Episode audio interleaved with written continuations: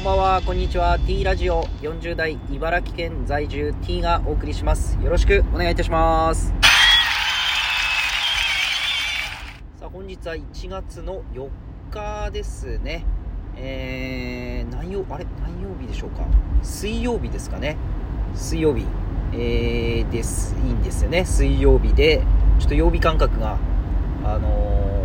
ー、おかしくなってますね。あのー、年末年始で。えー、ただいま5時半を過ぎたところです。えー、外気温はマイナス3度ということで、まあ、昨日に続いて寒いですね。えー、本当に、茨城県でも、まあ、どちらかというと今海沿いの方にいるので、まあ、これが山、また、こう内陸の方に行くと、もっと寒いところはいっぱいあるんじゃないかなっていうところで、昨日今日すごく寒いです。で、昨日今日ですね、私あの、寒さ対策のアイテムとして、えー一つ増やしたものがあります。で、今年効果的なのは、去年も少し試したんですけど、こう背中ですかね、首から背中にかけて、この上の方の背中の服に貼る北海道を貼ると。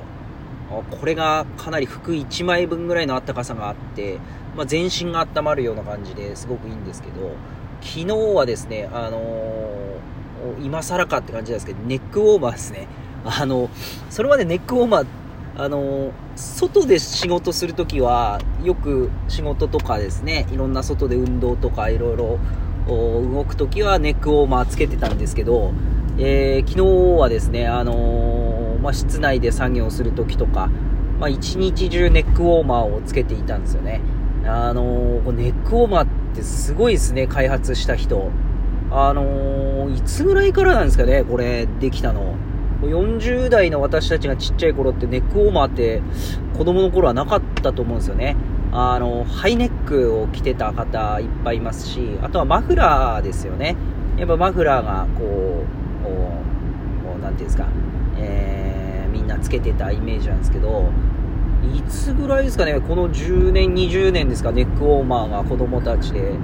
なんかイメージとしてはこうサッカー選手とかスポーツ選手がこうかっこよくつけてたイメージで、それはこう一般的になってきたっていうのがあって、本当に今、こう、社会人も普通にネックウォーマーをつけて通勤する方がいらっしゃる感じですよね。本当に、あのー、あったかい昨日今日はネックウォーマーでこの寒さをしのいでおります、まあ、皆様どうですかね？いろんなアイテムを駆使してこの寒さ対策されてるとは思うんですけどあのー私一番のこの冬の難敵がありましてそれはですねあのー静電気なんですよ。この皆さんどうですか？静電気。この静電気をバチってなる人ならない人すごくこのあれは何なんですかね？体質なんですかね？もう私は本当に静電気がすごくてですね。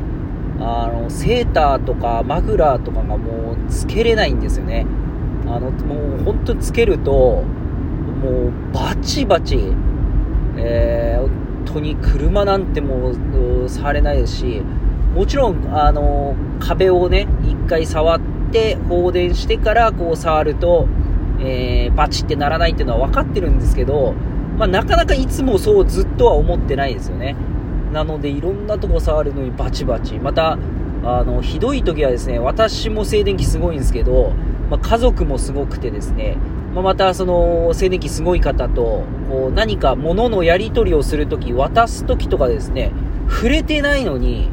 指と指の先からバチーンってですね、ものすごい音で静電気を、が、なんていうんですか、こう、バチあのひ、ひ、ななんていうんですか、あれは、静電気を放出し合うみたいな、あ本当に、あの、危ない状況で、痛いんですよね、ちょっと、バチって、あと、まあ、痛くは、痛いというか、そう驚きの方が強いですかね、痛みより。あれ、何なんですかね、あの体質は。あなので、私はあの、セーターとかがもうダメで、えー、極力本当にこの静電気をためない服装になっております。あのー、本当に皆さんこう冬のセーターとかあったかいですよね、あのカシミヤのセーターとか。本当は着たいんですよ。あのベストとかいろいろあの着たいんですけど、まあ、そういった事情で私はあのセーター系 NG な体質なもので、えー、まその他のもので、え、対応しております、まあ、皆様もし聞いてらっしゃる方いらっしゃいましたらおすすめの、え、冬の対策静電気はたまらないけどこういうので防げるよっていうのありましたらどうぞあのコメント欄の方に、えご返信いただければと思いますのでよろしくお願いします。では今日も寒い一日1月4日皆様頑張ってまいりましょう。以上になります。